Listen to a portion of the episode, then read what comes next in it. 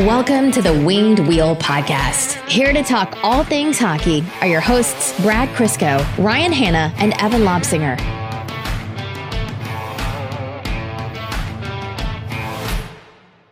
So we uh, we were obviously at the home opener, and we got these pretty sweet uh, Red Wings rally towels, and uh, it's Detroit Red Wings, big letters, and uh, five players standing, you know, as they do for like the anthem at the blue line, and of course it has the Bertuzzi, Larkin, Raymond line. Last season they deserved their place on there, and it has Mo Seider, Calder winner, you know, best player for the Red Wings last season, and then it has Filip Hronek. I have nothing against Filip Hronek. But tell me why, after everything they went through last season, that was not Jordan Oesterle or Danny DeKeyser on that towel. They deserve that damn spot.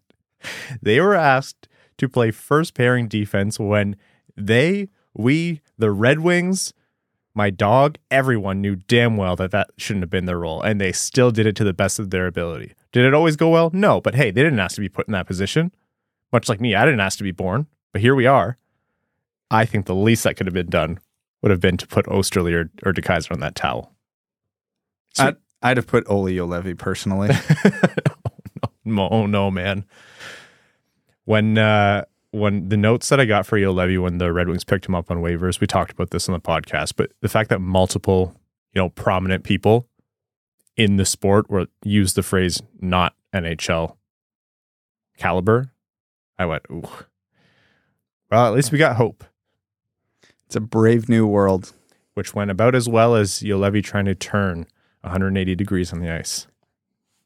Speaking of 180 degrees, whoa, the Red Wings from the Chicago game to uh, to this one against Anaheim, that was a big turnaround, massive. Which I'm grateful for because recording these late night episodes aren't fun as is, and to do that after a loss would have been tough. So thank you, Red Wings, for for winning. We take that as a personal. Uh, you did us personal favor. Um, a blowout victory against the Ducks was much needed. It uh, went from 2021 Red Wings to 2022 Red Wings in a span of three days. There is what it felt like. Yeah, we're gonna get into it, but man, after the the Chicago game, I was like, it's pretty not confused. There's just a lot going on in terms of how, well, first of all, how the team played. It, it called a lot into question, but then just you know how people were reacting to how the team played, and I don't think, I don't think anyone was wrong, but I was like, whoa, this is foreign. Like we haven't had this in a while, and it all ties into expectations. But that's a, that's what the Red Wings signed up for. I don't know if it's about expectations so much as I know this word gets thrown ar- around a lot and probably way too often these days, but the trauma of the past few seasons just quickly rises back to the top when you see a game like that. Yeah. Yes. Yeah. That'll look old fierce. And by old, I mean like from April. I I literally very briefly sent out a tweet tonight based on previous seasons and the Chicago game that I immediately deleted because I'm like, nope, can't put that out into the atmosphere where I send something like, ah, time for the Red Wings to face their biggest foe, a third period lead. the Red Wings in the third period. I'm just like, nope, delete. We're gonna, we're not dealing with that. Thank you for not jinxing it because that absolutely would have been a jinx. Yeah, a thousand percent. Like it, I hit send and I went, nope, jinx, Yeah. gone. Folks, welcome to the Winged Wheel podcast. Here to talk to you about all things Red Wings hockey, the world of the NHL, uh, and m- much more. Uh, I'm one of your hosts, Ryan Hanna. And I'm Evan. No, no, that's Brad Crisco. Evan's not here. Uh, taking Evan's spot, actually sitting in Evan's chair is myself, and uh, sitting in uh, my chair that I usually sit in is the Marc Staal 1000 Games sunglasses T-shirt. Uh, so hopefully uh, you like his contribution. Thank you, Marc. Forever Red Wing. I felt like that is the best energy to capture when Evan's not here. Big, big Evan vibes. On this episode of the Winged Wheel podcast, we are going to be recapping the last two Detroit Red Wings games, which have uh, have generated quite a bit of buzz for vastly different reasons. Uh, we're going to be talking about you know specific players. How did uh, Raymond perform? How did Copp and Zadina perform on that line with him? Uh, what happened in the Chicago game that caused that collapse? Uh, we'll be talking about uh, how the Anaheim game went just a couple hours ago. Uh, Dominik Kubalik and his continued stellar play since joining the Red Wings. Special teams, amazing tonight. The PK perfect to start the season. Power play, you know, terrible before tonight, but tonight was phenomenal. Uh, Husso, Chiarot, Perron, their contributions, and some notable statistical records uh, that haven't been seen in some time for Detroit. Uh, and then we are going to be talking about, oh, we're going to love this one the reverse retro jerseys. They dropped. As we teased at the end of the last episode, they are indeed red and black uh, versions of the barber pole. So, uh, Brad, oh, oh, something dropped. Brad, credit to you last episode when I was talking about it without outright saying it. You kept your composure and you saved you saved the entire. We'll call it a discussion between you and I for today. That's a good radio host. Yep. Uh, and then we'll be taking. It's all it's all about building the suspense. and then we'll be taking a look around the league. But before we do that, I first want to let you know about Winged Wheel Podcast Night at the LCA. Folks, we are less than a week away. It is Saturday, October 29th. Uh, DetroitRedWings.com slash WWP to get your tickets by popular demand. We have added more uh, in various sections of the, of the lower bowl and there are more available in the upper bowl. The gondola is completely sold out. Those are discounted tickets to the game. So you get a special Winged Wheel podcast discount courtesy of the Detroit Red Wings. Uh, you get access to the pre-game uh, live episode recording featuring Ken Daniels and Mickey Redmond. That's at Hockeytown Cafe. There's going to be merch, prizes, giveaways, meet and greets. In addition to the pre-game meetup, you can get food and drinks there. Uh, and then you're going to be sitting, obviously, in Winged Wheel podcast specific sections all throughout the LCA. Afterwards, we're going to keep the party going at Harry's Detroit, right nearby the arena. Uh, it's a really, really great time. Uh, Evan's actually off tonight, just in his energy chamber, building up the uh, the mental fortitude for the amount of signatures and smiles he's going to have to display uh, on that night. But it's a really great time, and the most important thing here is that a portion of the proceeds from each ticket sold benefits the Jamie Daniels Foundation. So we really want to maximize the amount of tickets that get bought through that portal, DetroitRedWings.com slash WWP. Uh, you're supporting a great cause. It's a great event. It's a lot of fun, and we really appreciate our friends at the Detroit Red Wings for uh, this continued partnership. So get your tickets today. It's not too late. Okay, let's jump into let's jump right into what happened on the Red Wings uh, visit to the United Center for Chicago's home opener, which was a game that was looking altogether really good for Detroit coming into the third period. They had a 3 1 lead. The only tally that, that Chicago had was off of Andreas Athanasiou's stick, actually, which was kind of interesting as a Red Wings fan. Uh, and I want to talk about that shot too, because I know there, there are some complaints about the way Ned handled it, and I'm sure he wants it back. But anyhow, the Red Wings went into that game with a 3 1 lead. And then what happened? So before I get into what happened. I think there's a few things we need to lay out first before past traumas jump back into our head here. One, the NHL and hockey in general is very random. It's the most random of the major sports. Good teams play bad, bad teams play good. The Arizona Coyotes beat the Toronto Maple Leafs this week. The Seattle Kraken beat the Colorado Avalanche this week. Hockey is very random, and on any given night, any team can win. The Red Wings have a new coach new systems, new players. We're five games into a season with a whole lot of things being new. So, with that is going to come a little bit of structure issues, a little bit of chaos, a little bit of strategy changes and mentality changes from what they must be, they've probably been used to. And through five games of the season, the Red Wings have had a very cupcake schedule. They have played exactly one playoff team from last year. That was it. So all of that should be in the back of everybody's head for this entire conversation, I should say, uh, this entire episode.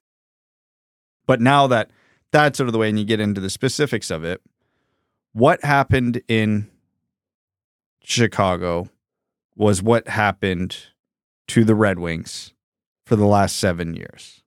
They got complacent in the third period they stopped pressuring. They sat back and plainly got outworked. The Hawks took it to them. And by the time the Red Wings realized what was happening, it was too late. And then the overtime goal, that's a fluke. Like there was nothing.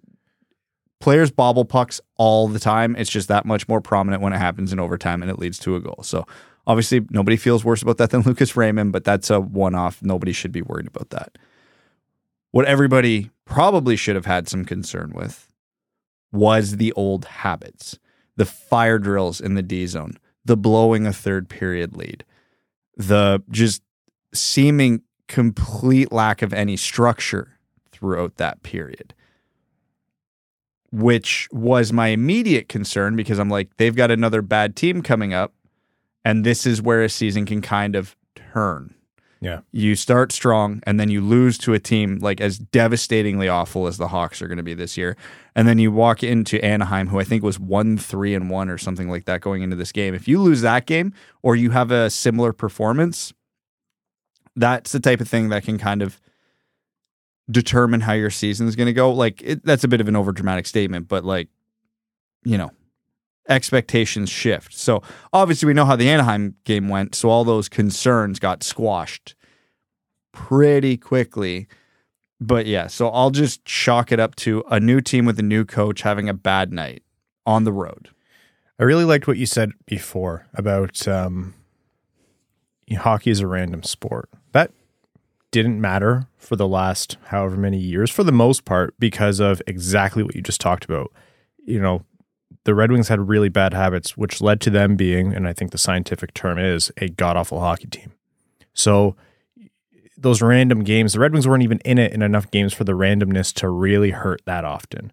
So I think the really kind of poignant thing that stood out to me after that game when I was watching the response, uh, both from us and you know the fandom, was, oh right, those expectations that we ourselves preach on this podcast that fans and us and all of Detroit has, Hockeytown has for the Red Wings, that translates into you are now stepping in the realm of those random happenstance, a random bad call, bad puck luck.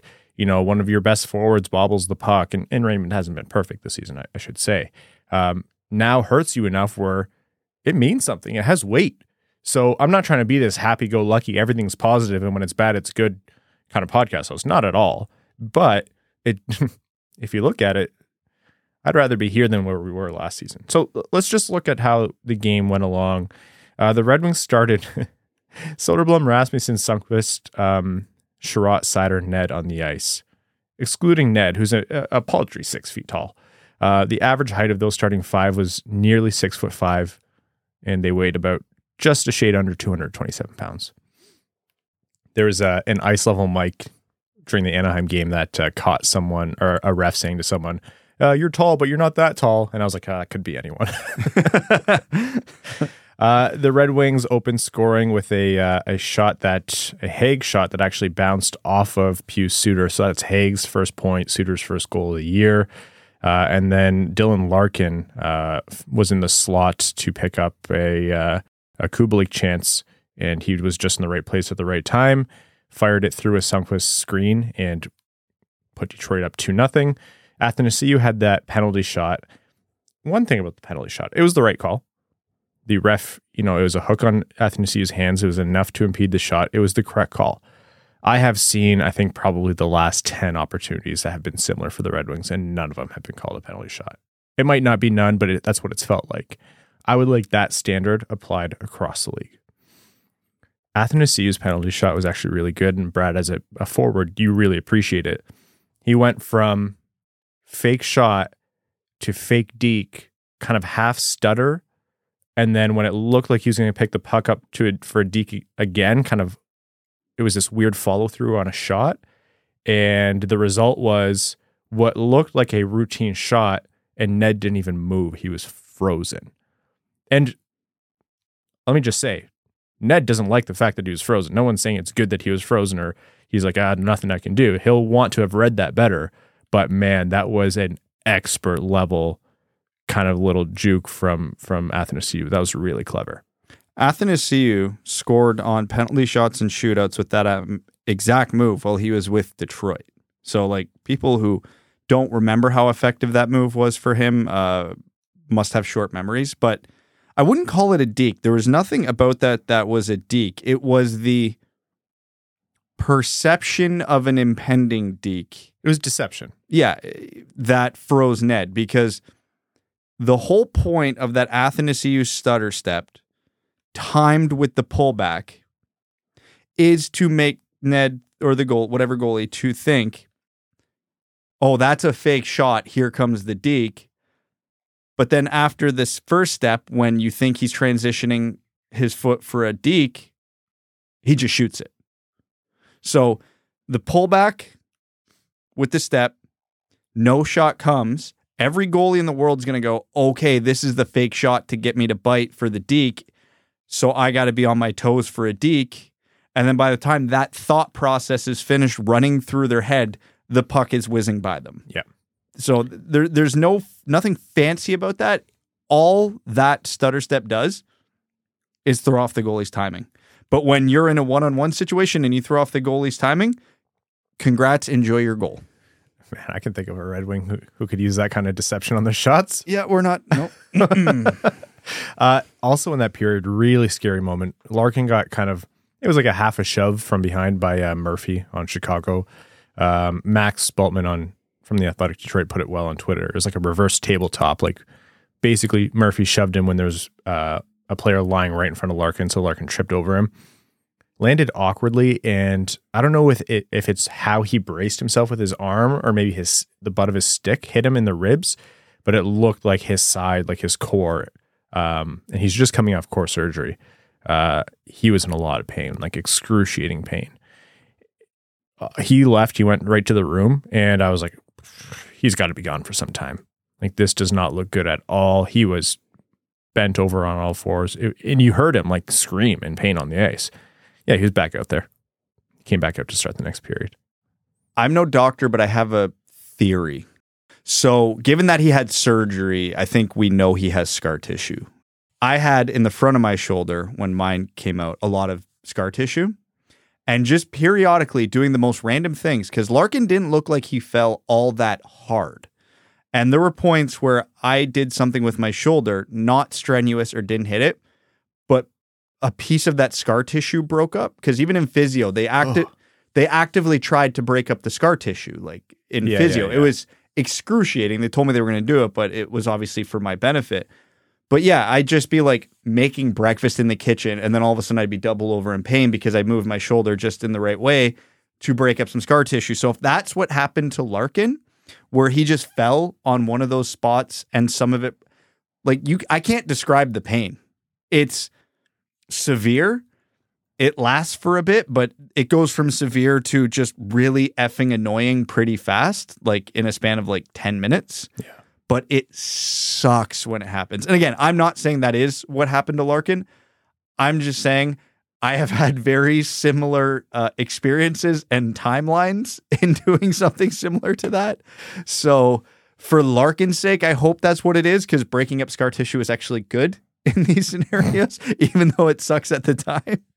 Um, and he didn't look any worse for wear in the Anaheim game tonight. So, for his sake, I'm hoping that's all it was. You're not a doctor. You just play one on a podcast. So he he came back, um, which was pretty surprising. And even after he came back, I was like, I think Lalone said he's in pain still.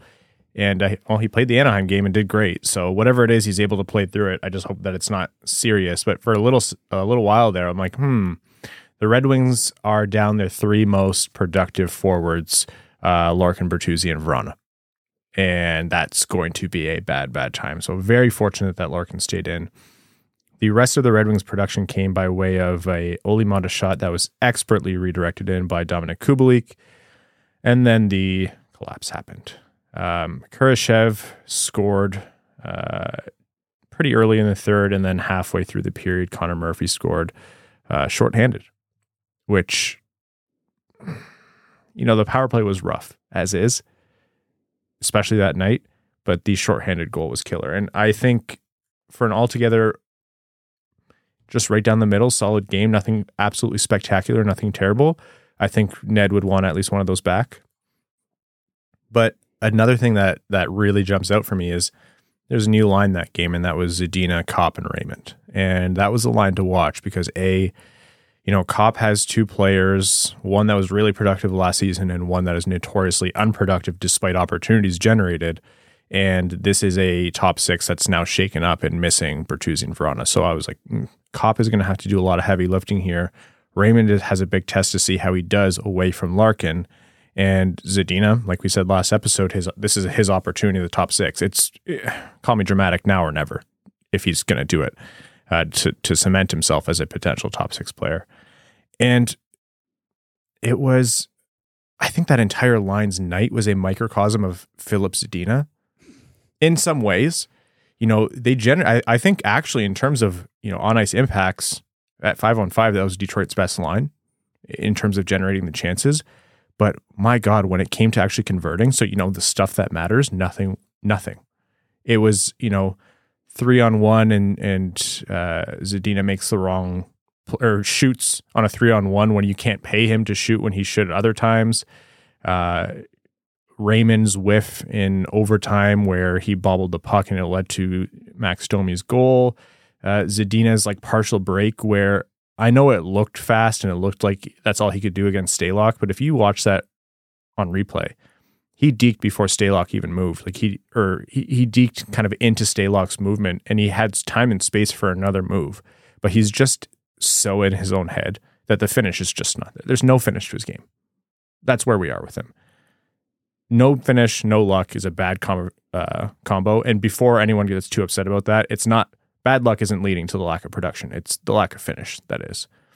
So it's like, yeah, there's some pretty big mistakes and some pretty big misses, but the line altogether was not bad. It was weird, but when you look at how the Red Wings lost, of course you can't be giving up the 3-1 3-1 lead going to the third, but you also need to be capitalizing on those opportunities. So it's it's a like a Jekyll and Hyde with that line that game. Yeah, I think I saw a stat that um, Zadina had the fewest shot attempts against of any Red Wings players that night, and um, obviously they were driving a good amount of offense, and he had zero points to show it, which I think that equates the most Filip Zadina game uh, Filip Zadina has ever played. And you know, I think people equate when we say, you know, no finish but a good player with bad luck, which is not the point we're making at all. We're saying he has bad finish because he has bad finish. Yeah. He can't aim a puck and his dekes are useless. He does everything. And this season, in the games he has played, only back have backed up what we've said last year. He is a really good, useful hockey player until he gets within 20 feet of the net. And Like, then there's a good argument to say how then then doesn't matter at that point. Yeah, well, because it's kind of the catch 22. Remember how I said he had the fewest shot attempts against while mm-hmm. he was on the ice? Well, the beauty, at least, of having the puck a lot and not scoring when you have it means you have the puck a lot. It means the other team doesn't have it. The best way to prevent the opposition from scoring is you have the puck. So even if he is out there buzzing around the offensive zone all game and has nothing to show for it, generally speaking, the other team also has nothing to show for it. So, you know, at worst right now, he's a net even. Eh. You know, so it, it's kind of the catch 22. Do I think Filip Zadina is ever going to be a good finisher? No. At this point, I'm past that. Eh, There, there's too many habits, there's too many signs, there's too many things that we've been watching for three years going, he's just not going to fix that. Could he use some more luck? Yeah. Look at Pius Suter's goal. He was just skating in an area and it hit his foot and went in. Like Insofar as every player could use some more Yeah. luck. those type of fluky, holy hell, how did you get that goals happen all the time in the NHL, every day, a bunch of them. I don't think Filip Zadina has ever had one. Like Not recently.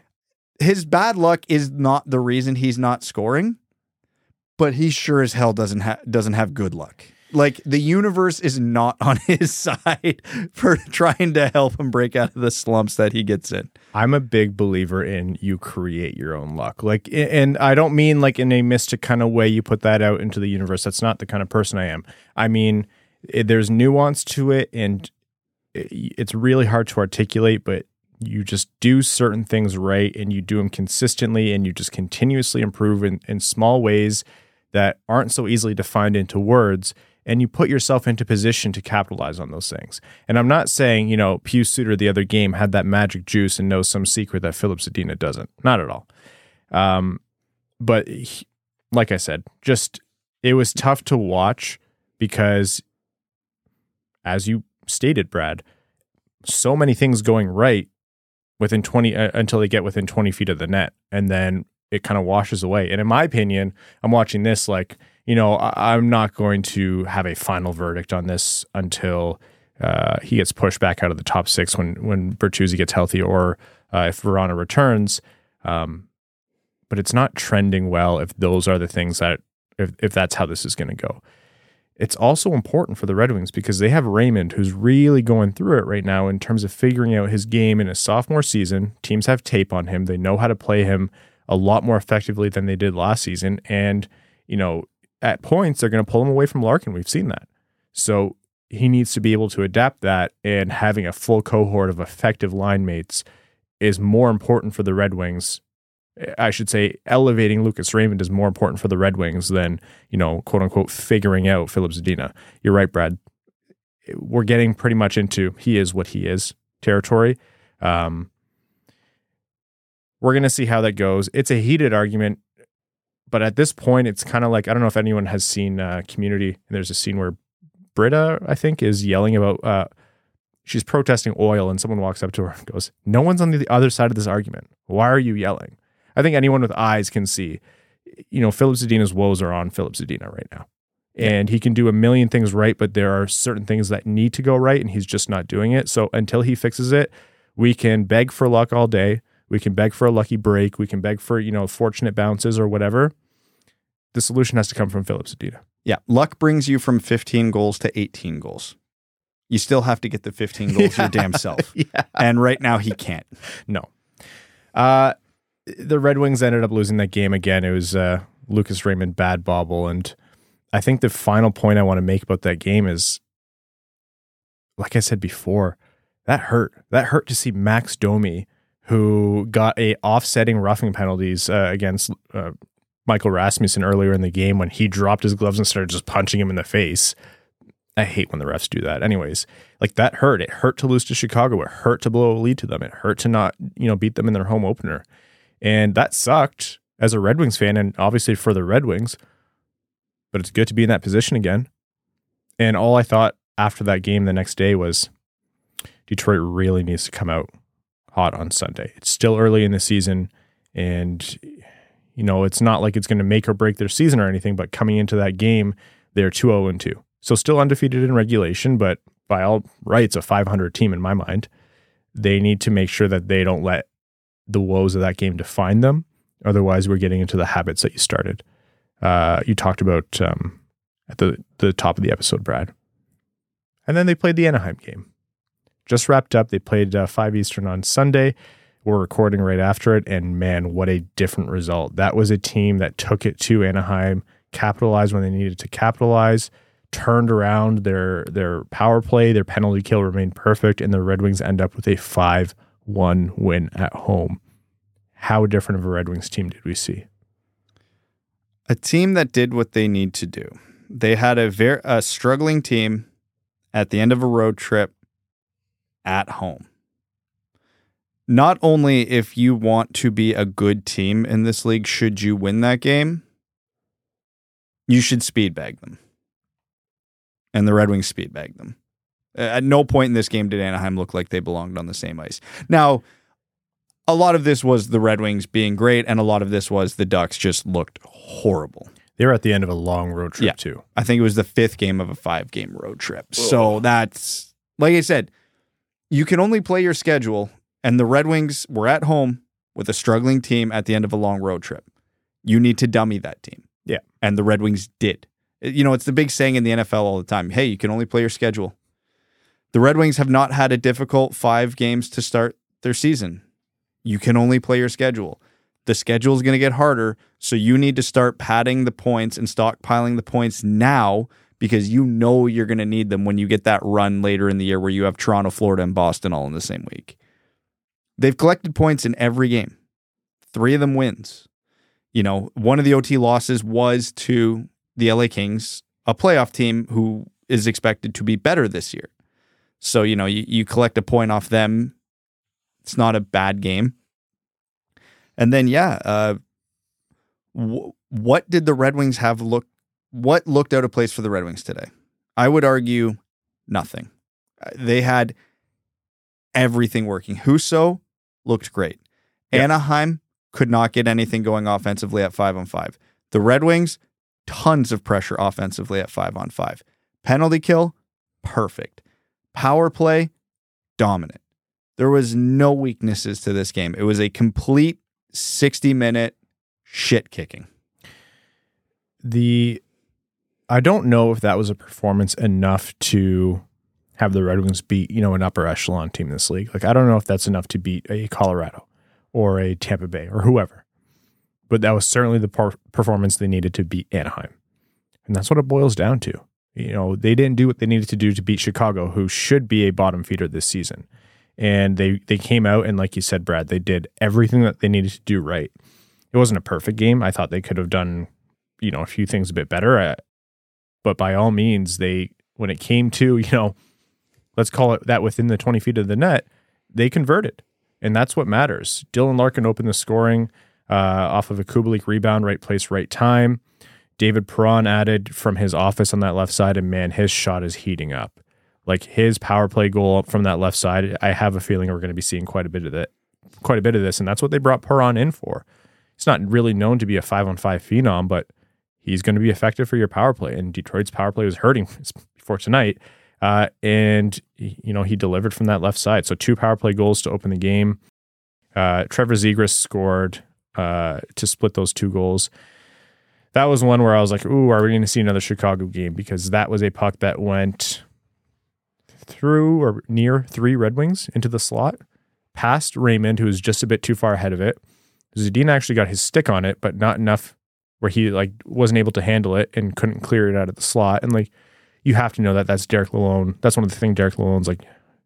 It's the simple shit like that. Like, just get that out of your game. And then Chiarot wasn't able to sweep the puck away. Um, and then Trevor Zegras scored. Um, but then Joe Veleno in the second period put himself in the right place off of uh, you know superstar phenom Adam Erne, offensive dynamo. That was a really good actually drive to the net by Veleno. Like he drove hard to the net, used his strength, and then you made a note of this, Brad. He freed his stick up. It's not an easy thing to do, both physically and to have the presence of mind to do it. Like his stick was wrapped up in there, but he got it free and got a stick on the puck, and that's a lot of guys would, would have skated right past the net or too deep or wouldn't have put themselves in the right position. So I really like that. It wasn't a, massive play, but it was a, a, nice little thing from Veleno. There are two very subtle things Veleno did on that play that will get you goals in the NHL, like he did there. One, like you just mentioned, he free to stick. Two, look at the lane he took on the defenseman covering him. He did not just concede the middle and attempt to go backdoor. he did his absolute damnedest to get between that defenseman and Adam Erne. So then the, when that puck came, that puck's getting to Veleno before it's getting to the defender. And then, sure enough, the other defenseman uh, who was attacking Erne laid out so and, and, played that very well, I might add. Um, so Erne had to wait it out. And when you have to wait it out in that scenario, you have one play, and that's a backhand pass to the front of the net or you have to just go around the net and do a lap. Erne's like, nope, there's traffic in front. I should put it there, which was the right play. And because Veleno took the inside lane and because Veleno freed up his stick, easy tap in on an empty net. I shouldn't say easy. He had to bust his ass to get that space, but it hit his stick. He didn't even have to shoot it and it went in. So, you know, those, those are the subtle plays that coaches will love. Yeah. I thought Veleno had a much more noticeable game tonight. You know, not the world's best game. It's not probably not the best game he's ever played, but he looked a lot more on tonight. And that feeds into what we know about Veleno, which is just usually isn't right hot right off to start, but uh, if he gets into a rhythm, he can be pretty effective. His skating was on display tonight. Man, he's a great skater. Yeah, the Red Wings by and large aren't a great skating team, so it makes the guys like Veleno A more noticeable and B more important. Yeah. Uh, the the Red Wings um, ended up obviously taking it 5 1. In the middle there, there's a, a shift where Ben Chiarot just kind of dummied two different ducks into the boards. He's a bully. And not like, oh, he's a bully, but he's clean. Like, no, he'll he'll sh- give you a shot from behind. He'll cross check you. He'll, you know, punch you while you're in front of the net, whatever it might be. Some of it's clean, some of it's not. That's the edge Detroit needs. I wish Evan was here looking like a milk bag in the seat that I'm sitting in right now because he preached all last season. The Red Wings are getting dominated, pushed around in front of their own net. I won't forget it was an opposing player on a game where they were routing the Red Wings. You know, poked at the goalie, shoved another defenseman, and then kind of skated right up and got in Veleno's face. And it's like it was Veleno and five opponents. And it's like, guys, clear the damn net. Like support your goalie. Holy shit. It's got to feel way better for the for Ned and uh, Husso to have Chiarot there. So really big, uh, really big impact that he's making. And then uh, obviously Kubalik was the one to um, to score again. He ended up having a three point night. Uh, it was an excellent feed by Sundqvist, and Kubalik was automatic on the one timer. Just really, really a great night for him. And what a start to the season! Like he has been absolutely phenomenal. Eight points through his first five games is absolutely unreal, and among a Red Wings record, the best start to a season in 30 years. Paul Coffey had 10 points in his for, uh, first ever Red Wings season. So in his first season with the team, to, in his uh, first five games, he has eight points, which is f- tied for fourth best with Jud uh, McAtee, Kent Douglas, Danny Grant, and Murray Armstrong. I'm talking the 40s, the 60s, the 70s, and the 40s. Oh, sorry, and uh, Len Fontaine in the 70s and Garnet Bailey in the 70s and Sid Howe actually in the 30s. You made up at least three quarters of those names. Yeah, people will recognize Sid Howe, but you know maybe not much else. Dutch Reibel, nine points in his first five games. Ed Litzenberger, nine points in his first five games. Those are the 50s and 60s, respectively. Paul Coffey in 92 93. So the first time in 30 years that anyone has had a start this good. Uh, Kubalik, or Paul Coffey had 10 points. So Kubalik with eight. He has been such an effective force in so many ways, generating chances, you know, shots that turn into rebounds, finding players in the slot. He's done that more than once. His one timer, his shot has been excellent. It's a little bit like that Gordon Ramsay meme where it's like uh, one player messes up. It's like, you absolute donkey, you stupid idiot. Like, yeah, how could you screw this up? And that's, uh, you know, whichever player on the Red Wings call it Zadina. He's the whipping boy for the fan base this year, seems. And then Kubalik is like, can do no wrong. But actually, Kubalik can do no wrong right now. He's been fantastic. A three point night for him. I wouldn't be surprised if this holds for the season and we're looking at Kubalik as this sneaky best addition that Yzerman made all offseason. How did Chicago let this guy go? First of all, thanks, Chicago. Um, second time you've gifted us a good player for nothing. One of the big talking points we had for the last handful of seasons was just how the Red Wings offense struggled, especially the power play because they had nobody who could shoot the puck at an elite level. None, zero, nobody, not one. For as good as Lucas Raymond's shot is, and for how much Dylan Larkin improved his shot, they're they were not the type of guys who could shoot from the OV spot and score or create enough chaos to get rebounds to get tips. When Vrana got healthy, they got one but not to the same thing. Uh, Vrana's was more of a catch and release. Um, Kubalik's that guy. He has that shot. He can wind up from anywhere in the offensive zone at any point. And not only will he have a chance of scoring on that shot, even in some of the lower percentage areas. I mean, they're not going to go in most of the time, hence low percentage, but it's hard enough that it's, you know, it puts the thought in the goalie's head it's such a wicked shot, it creates chaos. The goalie's not going to hold it. You know, if he's shooting it through traffic, if that thing even deflects a little bit, nobody's tracking it. So you see him doing that a lot. You get him with players who can get him the puck. I mean, we talked about the power play dynamic for years where like you just need guys opposite each other who have who shoot left and right who can complement each other. Doesn't that look like exactly what Perron and Kubalik are doing here? You got guys who can shoot from both sides, and both are willing to pull the trigger constantly. Yeah. And how did they score their three power play goals today? Kubalik shot, Larkin rebound. Perron one timer. Kubalik one timer. It's almost like that formula is so simple, it works, hence why every other team goes out and gets shooters who can do it. It, we're not talking about Red Wings anymore, where it's like, uh, this guy's you know left-handed, but can we move him to the right side, and can he be effective there? Or, you know, this is a player who wasn't effective from the right side. Maybe we can unlock something if we move him to the left. Or this is a centerman that's being asked to do all three roles in the offensive zone. There are big question marks with, of course, I know people still have them. How much was it smart to add to this team? But man, we're talking about a team now where without Bertuzzi and Vrana and Raymond struggling, they have shooters who are still putting, the puck in the net. That's important. You, the end of the day, it doesn't matter what, you know, analytics say, it doesn't matter what, you know, defensive purists like myself will say. None of that, like, you need to put pucks in the net. It's the simplest thing. All those other things that I mentioned lead to that, but you need to have shooters. So it's been a breath of fresh air. The uh, the Red Wings continued the game. Soderblom actually picked up a goal uh, off of a rush, similar to Veleno, put himself in the right spot off of a uh, Rasmussen chance. The Red Wings ended up winning 5 1. It was a great game from Husso, like you mentioned. I thought he was solid, made a couple key saves um, that were really underappreciated. And uh, that was an important one. Three power play goals. That was the first time they've done that in five years, I believe it was. And this is a stat from uh, Prashanth Iyer. The Red Wings have recorded a point in each of their first five games for the first time since 2011, 2012. More than 10 years on that one. And the Red Wings have scored three or more goals in regulation in five straight games for the first time since uh, March, late March, early April of 2019.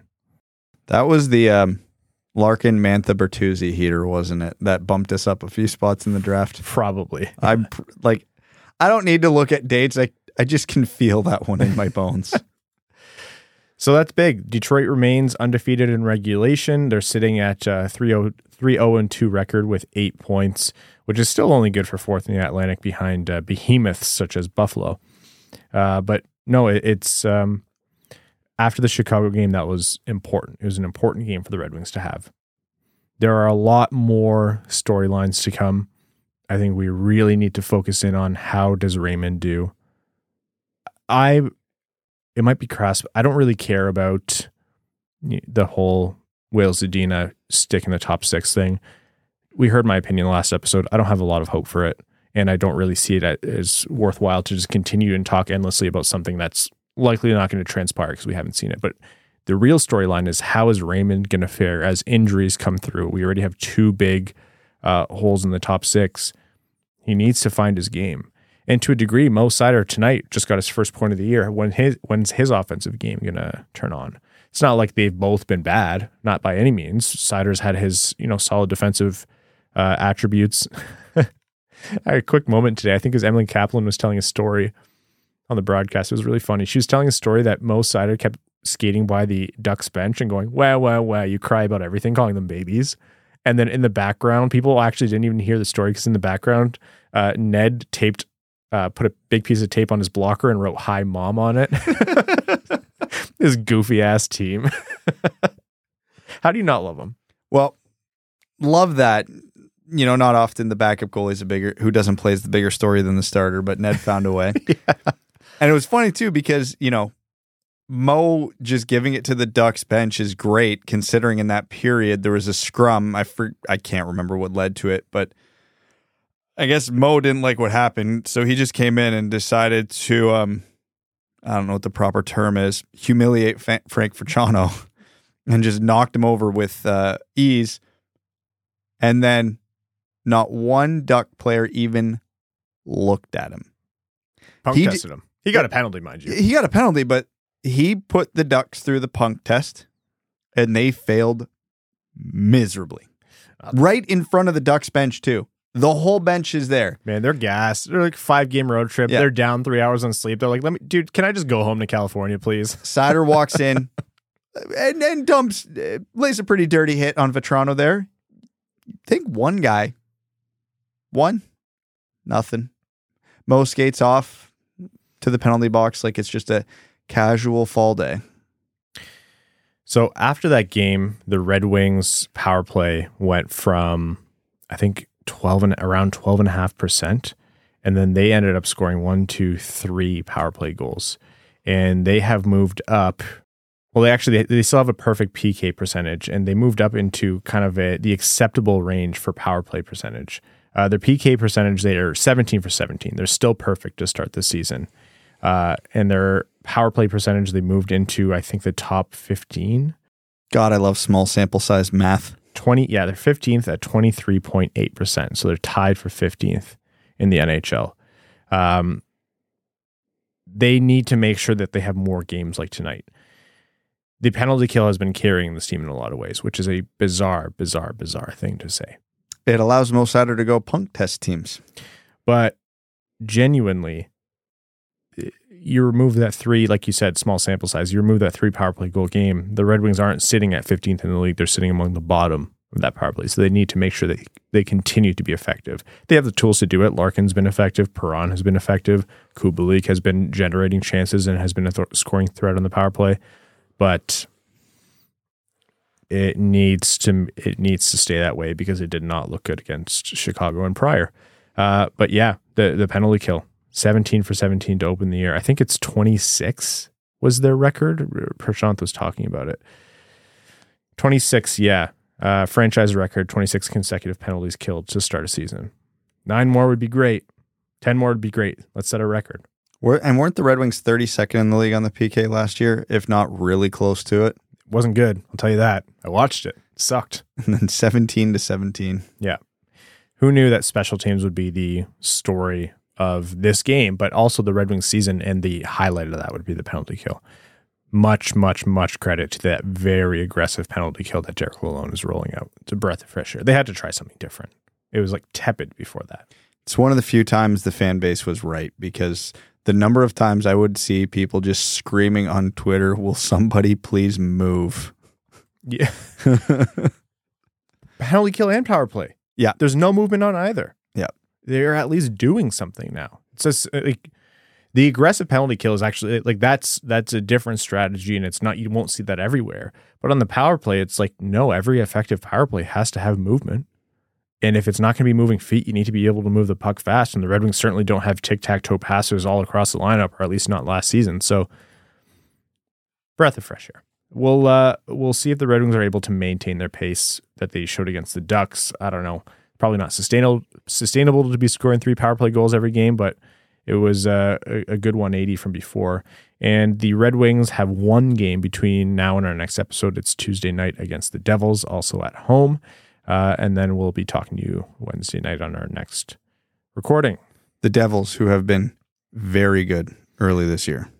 If they get goaltending, they have shown that to be a good team. So I view that as another playoff level team test for the Red Wings. Yeah, because the Red Wings beat them once already this year, but the Red Wings were not the better team No. that game. I agree. They were not the better team. All right, Brad, you want to talk about a jersey? Not really. Adidas re- revealed their uh, their newest rendition of the once tried reverse retro jerseys, where the uh, the concept is to take an old or old elements from old jerseys and switch it up a little bit.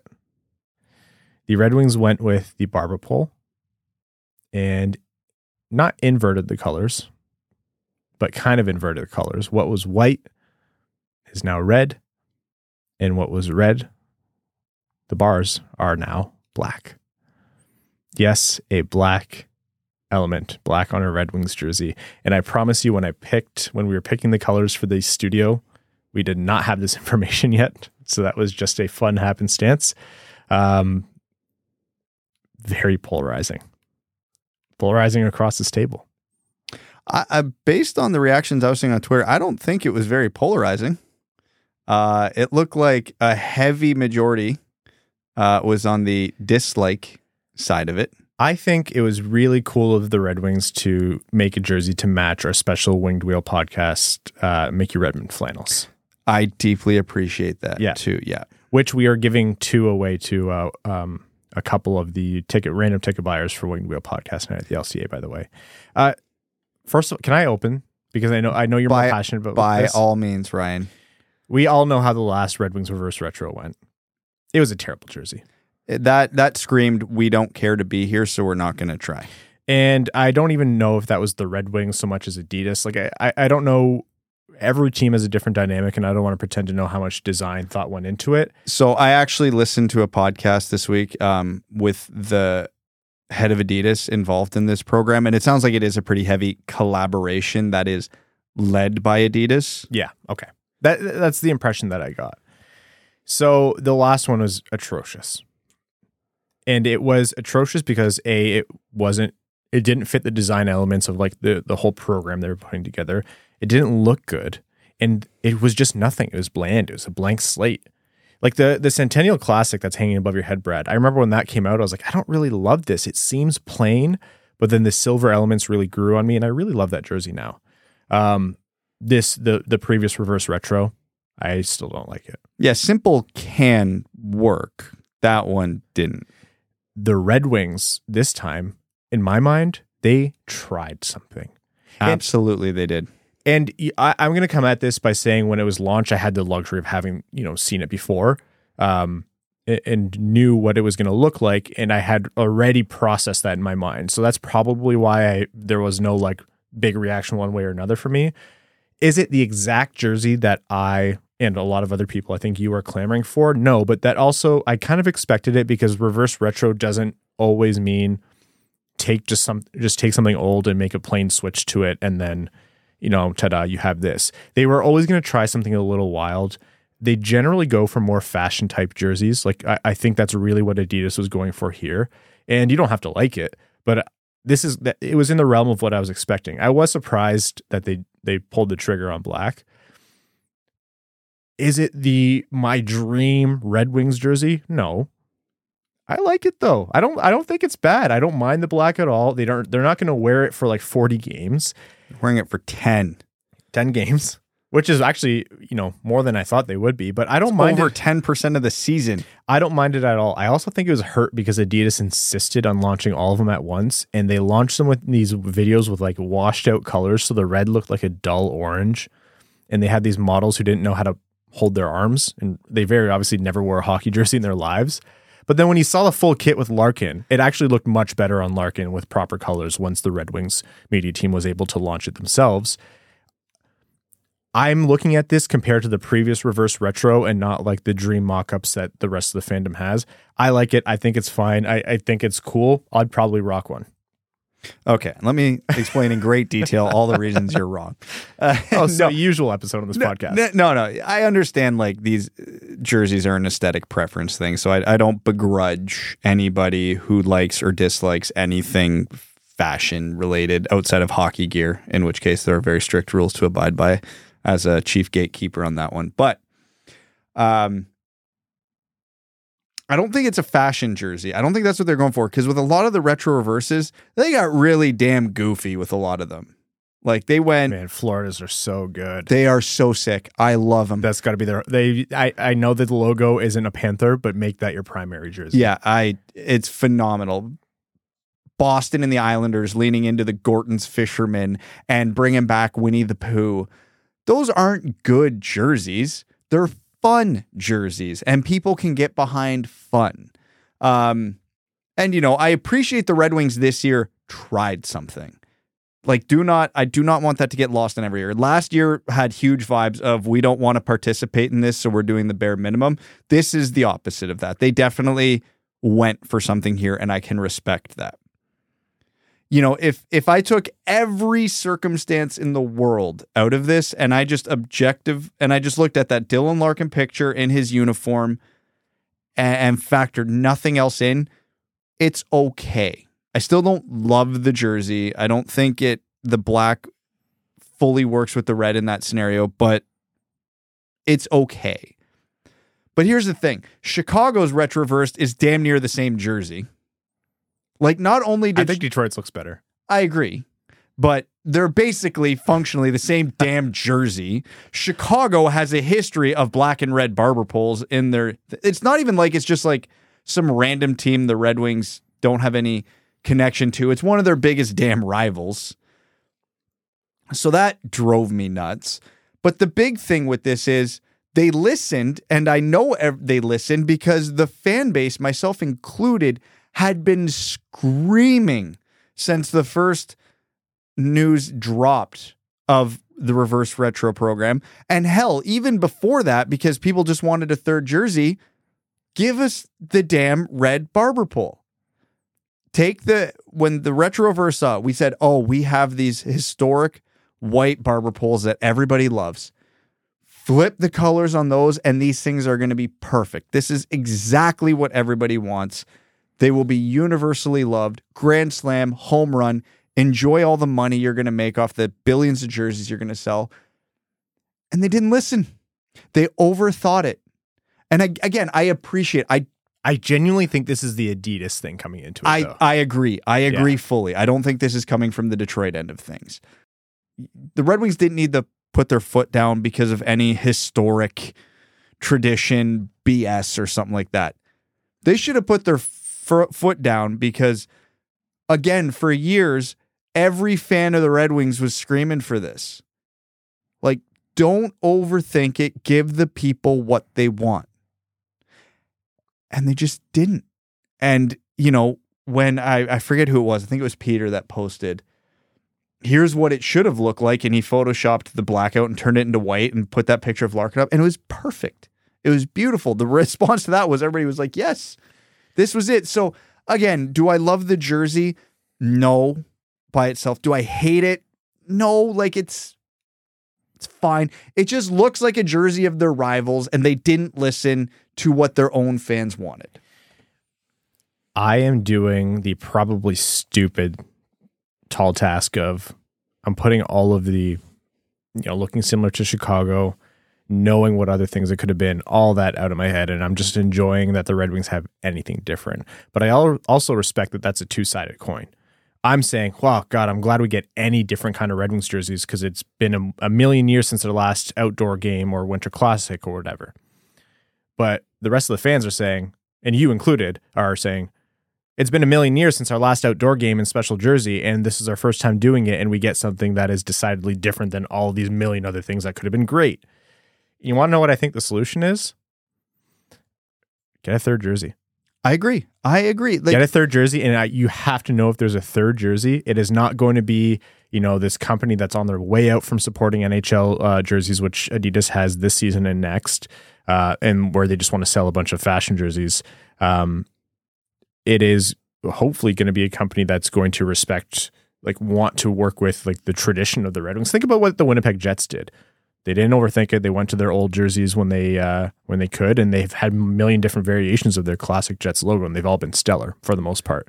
Um, I think if the Red Wings have a third jersey, it can make ones like this way more palatable. Because imagine, the Red Wings have the inverted par- barber pole for the third, or the either of these Winter Classics for a third. I don't think there would be that many complaints for a way out there jersey as a like a special edition reverse retro or you know um, whatever outdoor game that is in a winter classic. Then you can get a lot more funky with it. I think it's that you're just missing that element of the Red Wings never get different jerseys, so they went funky with this one, and everyone's like, "Come on, we have so many good options." exactly. Like even the 2014 outdoor one. Could you imagine flipping that? Oh God, I, th- a I cre- genuinely a cre- believe that's the best jersey of all time. Yeah, and if you flip it, how do you think the response would have been? I would have been phenomenal. A cream color Red Wings jersey with a bright red Red Wings logo in the middle with a red Detroit. sc- It'd have been perfect. Again, and I think that's actually a very, very good point you made. Like we can get weird after we get it right. They haven't got it right yet. Because again, look at every outdoor. These are the three outdoor jerseys from recent memory here. Amazing, amazing, pretty close to amazing. They didn't overthink it. They went with the tradition, they tinkered with some things, and it was good. When you have a logo and a jersey as historic, beautiful, and universally loved as the Red Wings, the worst thing you can do is overthink it. And the Red Wings overthought this one, or Adidas overthought this one, I should say. And again, I've talked on this podcast before in unrelated conversations when people bring up the Red Wings need a black Red Wings jersey. And I've always kind of been like, no, that's not a Red Wings color. It never has been. It doesn't feel like the Red Wings. You know what I mean? Mm-hmm. And then they drop black on this jersey, and everybody's immediate reaction is that's a Hawks jersey. Just don't overthink it. That's all I ask. I think the Hawks just saw how sweet the studio looks. Never mind that they've done it before. Okay. Uh, there's going to be plenty of opinions on the jerseys, I'm sure. Uh, and in future, maybe for like Patreon exclusive stuff, we'll talk and about the other ones and rank them. But man, some of them are a lot of fun. I really love Florida's. And like you said, I, I love the uh, the Winnie the Pooh bear. Um, okay. uh, some other stories around the NHL. Vancouver. Speaking of 1920 Detroit Red Wings, JT Miller looks, and I think it's important to understand that, you know, I use this term knowing how heavy it is. Terrible. like he looks, he looks like a guy who is scaring the absolute shit of the GM who just signed that long term contract that hasn't even kicked in with him. listen, we've all sat on this podcast and heavily advocated for you do not give 29 and 30 year olds eight year expensive deals because eventually they're going to look horrible. With JT Miller's, we knew this contract was going to be bad, real bad one day. We didn't expect it within two weeks. We thought I was thinking like four or five years. it's early. You have to imagine a, a player of his caliber is going to turn it around, but Vancouver's not a low drama team. Let's put it lightly. You know, Toronto obviously takes the cake for drama within the hockey universe and in Canadian hockey universe especially, but a underrated contender, I think Vancouver. I mean, they've they have a reputation for it, to put it lightly, uh, of of the dramatics, and they're gonna have to figure this out because they are locked into some paths. Let's say. So I'm going to make a comparison here to you, and I I want you to know if I'm. Oh my god, this is gonna be the best transition I've ever had. If I'm off base here, almost unlocking a secret base,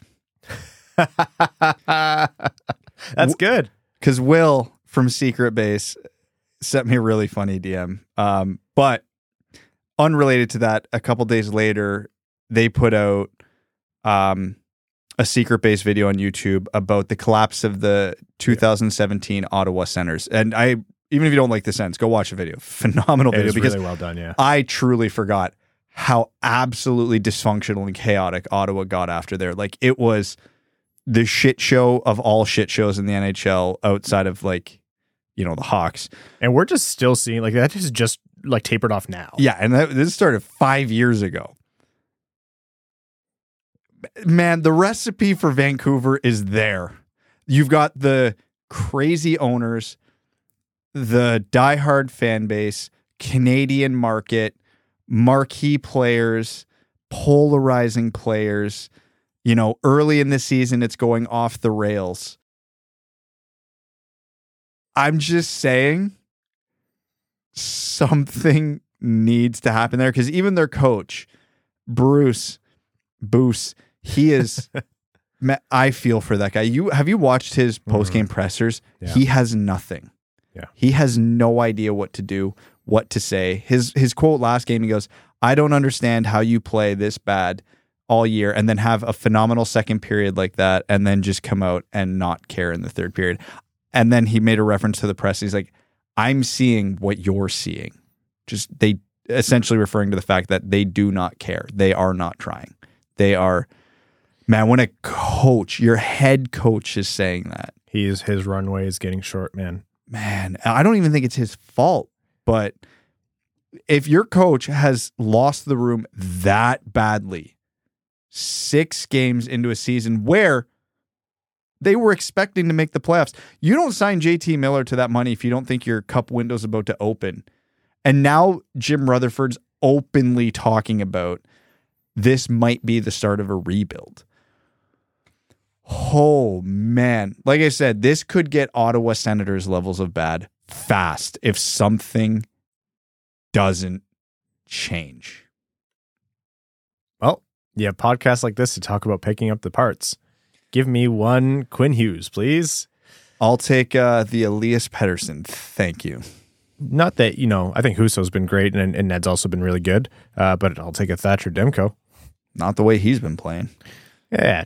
I, he'll get it together. I have Yeah. faith in Sat- Thatcher Demko. Uh, another some other points. This is much delayed. The statistic has has gotten changed since then. But Connor Bedard's first ten games in the WHL the season: nine goals, ten assists, 140 shot attempts, 70 shots on goal, and that was that's an old stat. So God knows how that's changed.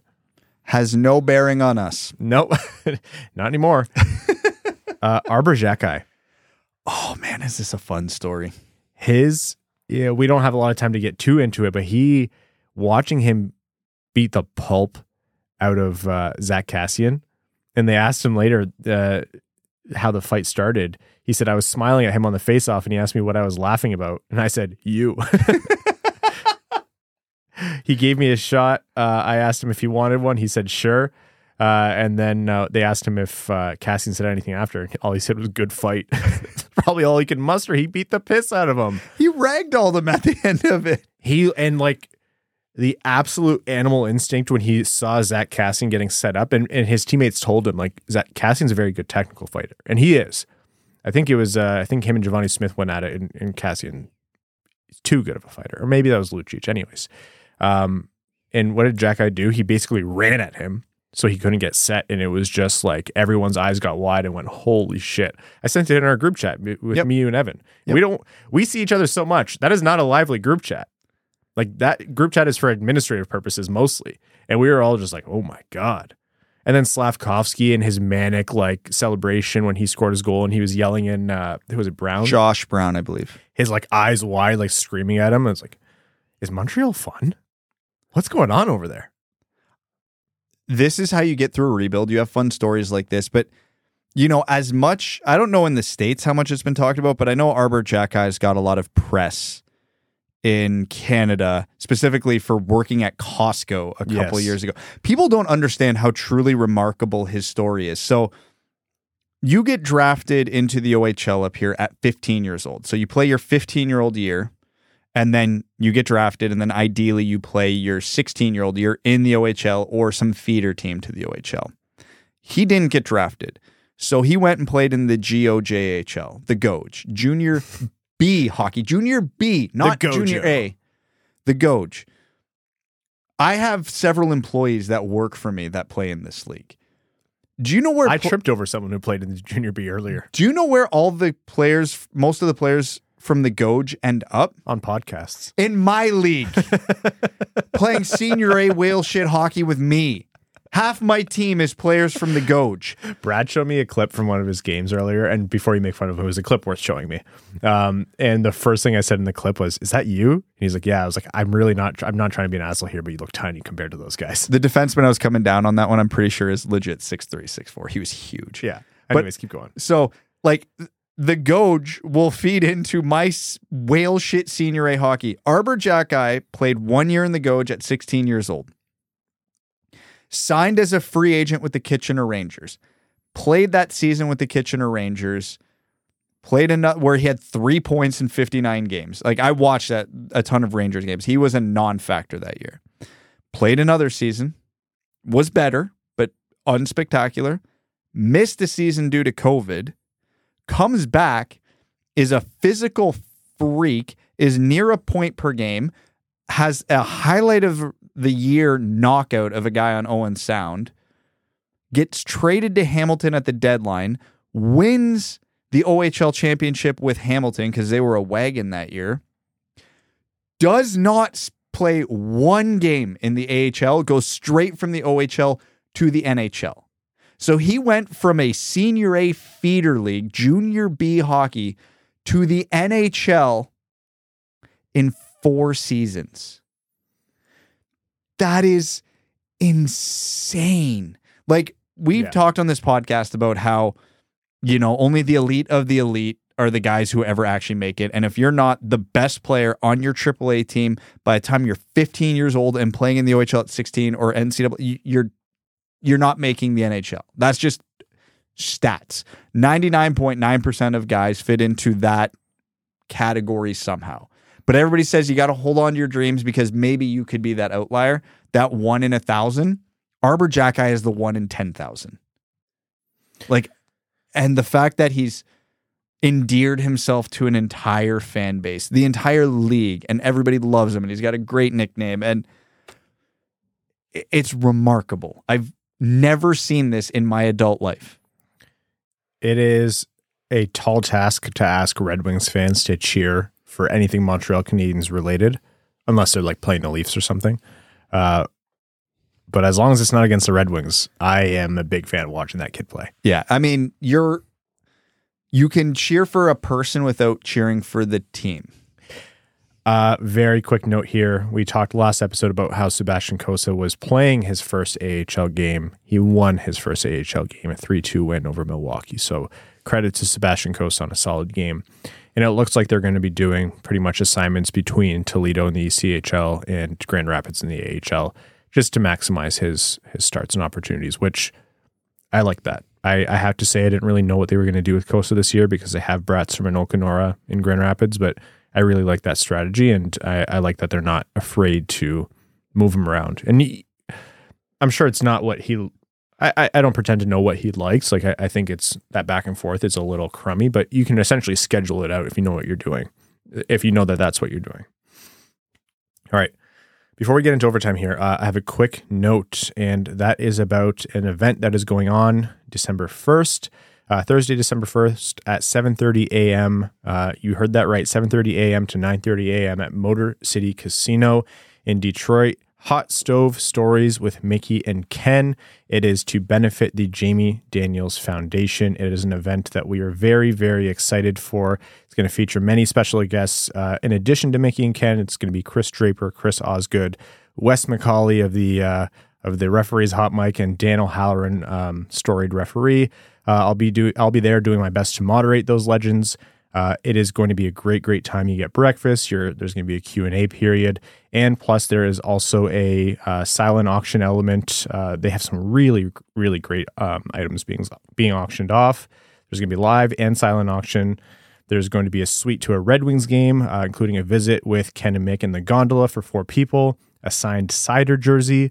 Larkin and Bertuzzi signed game sticks. Uh, Matthews, uh, Auston Matthews home signed jerseys. So if you know any sickos who are uh, Toronto fans like we do, maybe Steve would like that one.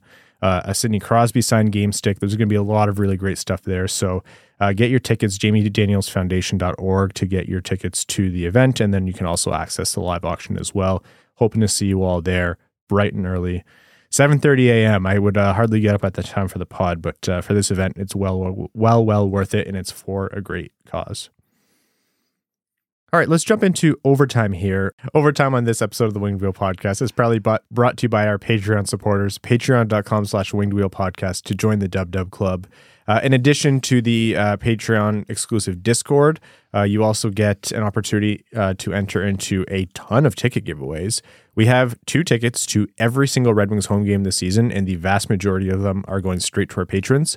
Every home game to start the season has gone to a uh, patron. So that's, I don't know how many tickets that is uh, six, eight, however many tickets to start the year. and so you can enter into those. You are entered into a lot of other giveaways automatically. You get access to the Patreon exclusive uh, overtimes.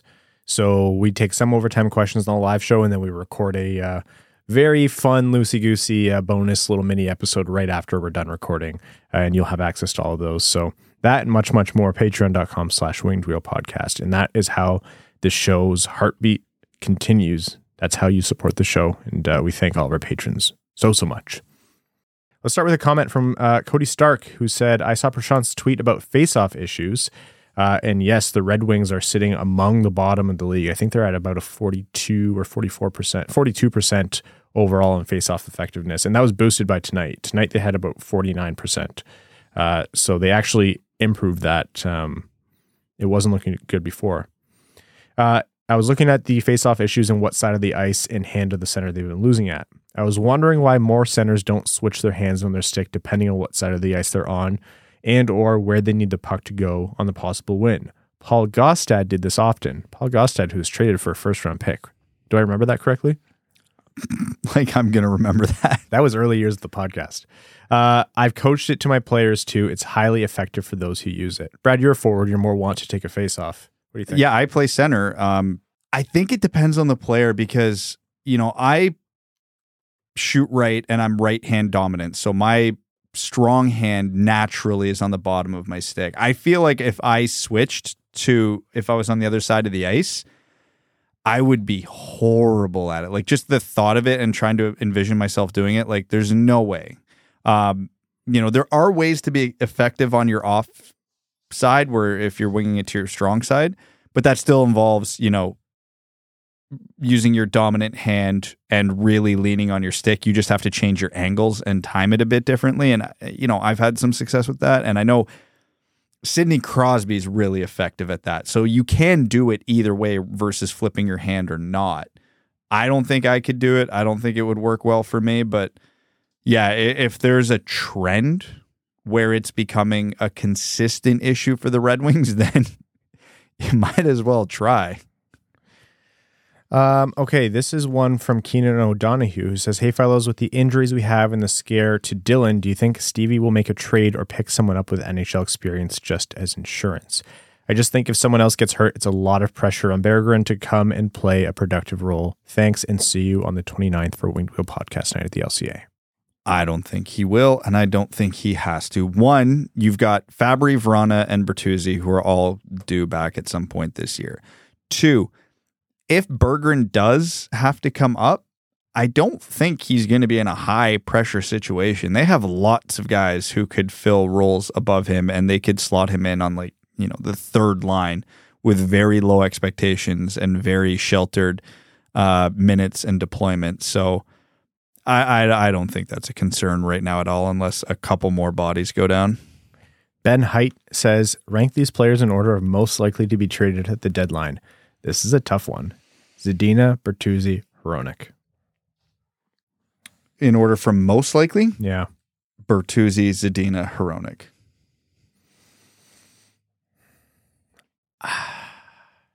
There's enough Hronek chatter every single year where I wonder if this isn't the year. I'll say I'll agree with you though in the end. As of right now, if if this was the last year for Filip Zadina or even the second year of his contract, I would say he might get moved up to first, but it's just the first year. The but co- then again, you know, look how Mantha got traded, right? the contract plays so heavily into it. Jeremy Dahl says, uh, My lovely wife would like to know what your predictions for Soderblom are, and can you get Brad to pronounce it with his Swedish accent? It was both hysterical and phonetically pleasing. Will you do it, Brad?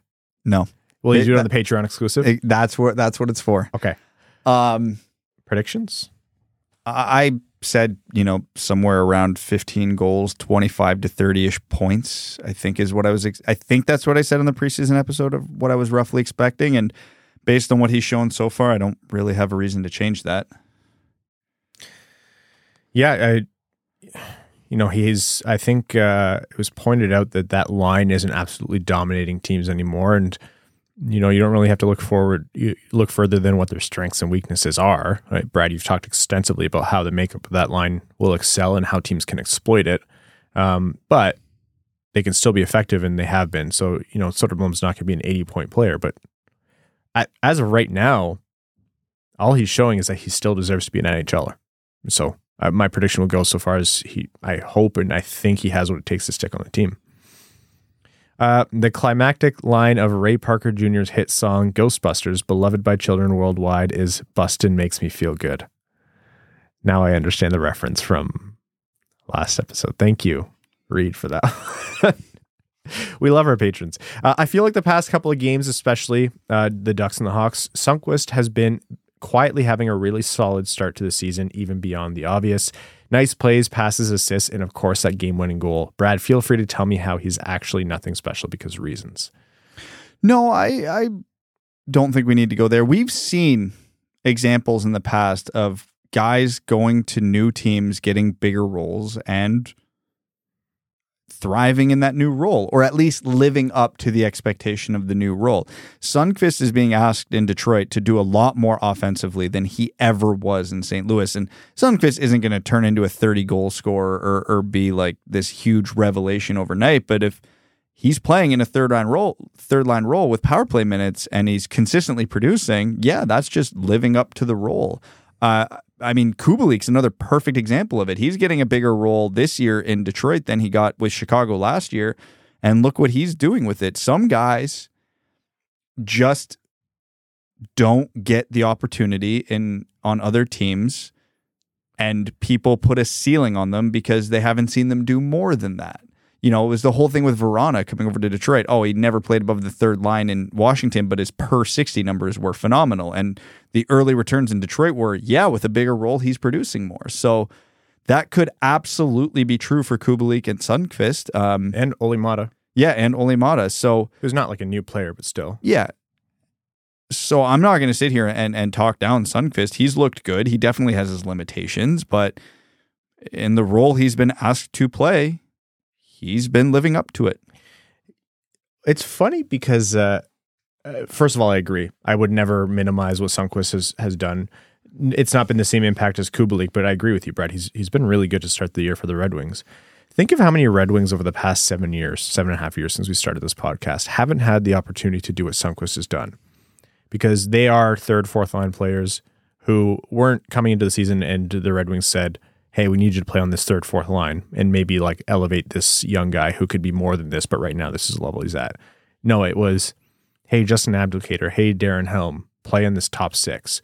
Hey, Danny DeKeyser, who very obviously doesn't have the skating to be doing this, play on the top pairing. Hey, uh, Luke Glendening, where you're really effective in the bottom six. We now need you to play on the power play or, or you know, be a center on the top two lines. Like, I'm not saying those guys are uh, maligned or, you know, they didn't happily take those roles in more minutes, but this is what we joke about. Like these guys never asked for this and they miss an opportunity to kind of shine in a more sheltered role. Hockey is not all four lines are not created equal in terms of competition, ice time, expectations, what have you. It's a chess game.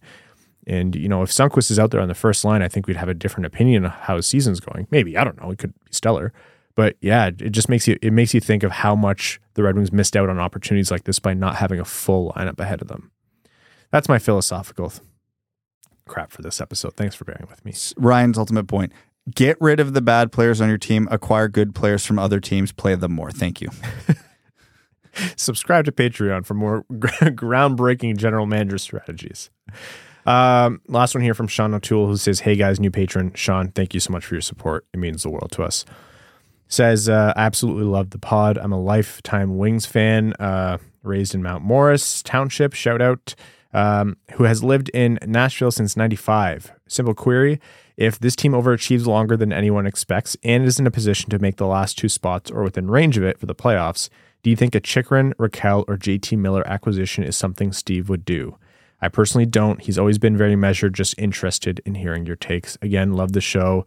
And let's go red effing wings.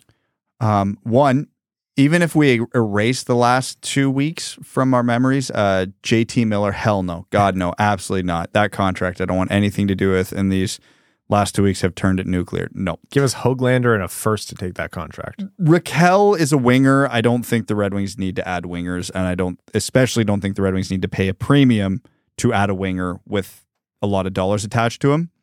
I think we've talked about it before. And I think I've said Jakob Chychrun does make sense for Detroit, depending on the asking price right now. And again, this is all asterisks depending on the asking price because the Red Wings have needs on the left side of the D.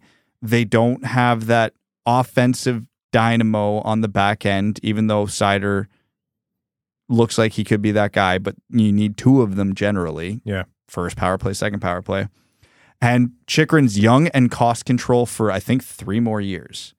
So every box you would need to check in order for should the Red Wings acquire this player, Chychrun checks the box. Direct position of need, direct skill set of need, age within reason for the window, good value contract with term. Now, Arizona's asking for the world. Though. if Arizona comes in two first round picks and Simon Edvinsson, you laugh them out of the room. Mhm. Uh, two first round picks and you know uh, Marco Kasper, absolutely not. No, you're not paying that. But if you want to give up a first round pick, a good prospect, and a let's say good player off the roster, yeah, the Red Wings probably should consider that. You fill in those which year the pick is, which prospect it is, which player is. I'm not going to bother getting into those details. But something along those lines, if Arizona's willing to listen to, yeah, the Red Wings should be interested. But if it's anything more than that, I, I would side towards no. If they're even in a conversation to be doing this, I will be thrilled. You have no idea how much we are looking forward to not starting our prospect profiles in like January. Yeah, honestly. And with all due respect to Robert Hagg, who's been acceptable so far, I'd much prefer that to be Jakob Chychrun. Yeah, like Hagg, Hagg and Lindstrom have been fine. They've been all right. Yeah, you don't notice. They haven't been they haven't been good. They haven't been terrible. like you don't notice them. They're not league average fine for their third pairing. No, but in terms of what you expect from them. Upgrades. Okay, uh, we're going to wrap up this episode. Before I do that, I want to do a couple shout outs here. First of all, a much belated happy birthday to uh, Alexander, Alexander or Alexandra, I'm sorry if uh, you go with the French Canadian pronunciation, Denis, so Alexandra Denis. And uh, our good friend Everett Johnson, who uh, had his birthday, birthday recently. Everett is a really, really good friend of the show. So uh, happy birthday to you, pal. He is looking jacked it is a terrible feeling to feel like you're finally getting back in shape after COVID and then seeing him and he's just yoked. You're like, oh, damn it, Everett. And then and then he gives you one of the big Everett hugs and Yeah. it's like, oh, I am small. Yeah, he, fi- he, f- he fit my shoulders were imbalanced. He fixed it. Uh, I also want to shout out a couple people Jordan Keller uh, and uh, Andy Molzen. If you guys have seen us on Instagram or TikTok or YouTube Shorts, uh, those clips are generally put together or actually completely put together by them. Uh, Andy's been crushing it lately, ex- especially. So big shout out. Uh, and we're hoping to have a bigger presence on those uh, forms of social media, whatever. I know it's Follow us. I know it's working because I work with 45 people who play hockey and they're all young, so they're all on TikTok and every one of them mentions how often I pop up on their feed now and it drives them nuts. Yeah, that's good. We do it specifically to uh, terrorize the people that you know. Uh, okay, we're going to wrap up this episode of the Winged Wheel podcast. Thank you all so much for tuning in. Folks, if you haven't already, DetroitRedWings.com slash WWP to get your Winged Wheel podcast night at the LCA tickets. Support's a great cause. We're really looking forward to seeing you there. Next episode's on Wednesday. Like to thank all of our listeners, our name level supporters on Patreon, Arjun Shanker, Eves Bartels on behalf of the Sarah Ground Foundation, Aikfer, Armchair GM slash Genius, Nick Perks, Terry Driver, of the number 69, Crying Ryan, Hannah's Banana Simon Jamathong, Matthew M. Rice, Croner's Left Knee, Ben Hurd, Bango Bango, A Dodge Durango, Brandon M., Carl Pretendant, and Aluski, Chimmy, Chris Paul, Chris P., or Chris Ball, not Chris Paul, Chris Ball. Chris Paul, the NBA player. Citizen High Five, Connor Scovey, Coyote Season Tickets in Tempe, Derek Enstam, DJ Denton, Elite First Scoring Line, Scott Dork, Sleeve McDykel, and Bobson Dugnut. Give Blood Fight Probert, Hassam Al Qassem, Jay Gollum, Jacob Turner, Kalen Wood, Kevin James, King Tone, Marcus, Matt McKay, Nedeljkovic, goalie number one, Nicholas Fritz, R.A., Ryan Hanna, Ryan Hanna, the Unshowered, Ryan Hubbard, Scott Martin, the Podcasting Couch, Zachary Rogers, General Andy Bohan of the Cheesebag Army, Sam Bankson, number one Detroit Red Guys fan, Adam, I wish I could finish like Erne, Adam Rose, Antonio Gracias, Babe Landeskog, Ben Barron, Brian Vasha, Connor Leighton, Darren Fick, Dave W., Disciple of Large, the Prophet of the Towering Behemoth, Philip Zadiz James Laporte, Jeffrey Dun Dun Dun, Jeremiah Dobo, JM Rhapsody, John Evans, John Ingalls, uh, Josh Yelton, Kevin McCracken, Quaz, Linda Hull, Logan Burgos, Matt S., Maximilian, me, Filip Zadina's Confidence in the Flesh, Melissa Erickson, O. Ophelia, Papa Woody, the climactic line of Ray Parker Jr.'s hit song Ghostbusters, beloved by children worldwide, is Bustin' Makes Me Feel Good, and Thick Rick. We'll see you freaks Wednesday. Thanks for tuning in to the Winged Wheel Podcast. Be sure to check out wingedwheelpodcast.com, where you can subscribe to the show on iTunes, Spotify, or wherever you get your podcasts. You'll also find links to other ways to support the show, such as Patreon, official podcast apparel, and more. And don't forget to follow the show on Twitter at Winged Wheel Pod. And of course, the hosts at Brad Crisco, at Ryan Hanna WWP, and at Hockey Town Evan.